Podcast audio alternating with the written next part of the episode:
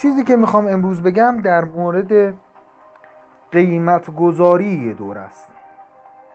خیلی وقتا تو جلسات کوچینگی که داریم برمیخوریم به افرادی که میترسن، ترس دارن، ابهام دارن در قیمت گذاری.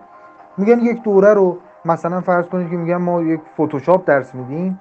نمونه عملیش رو بخوام بگم، یه آقایی که در دوره مربیان کسب و کار هستن و کارشون فتوشاپ از کشور سوئد در دوره ما شرکت کردن، روز اول به من همین رو میگفتم. گفتم من خب فتوشاپ بخوام درس بدم، این همه آدم فتوشاپ درس داده، من دیگه چیشو باید درس بدم؟ چیزی باقی نمونده و این رو باید چند بذارم. دوره فتوشاپ رایگان هم هست رو یوتیوب.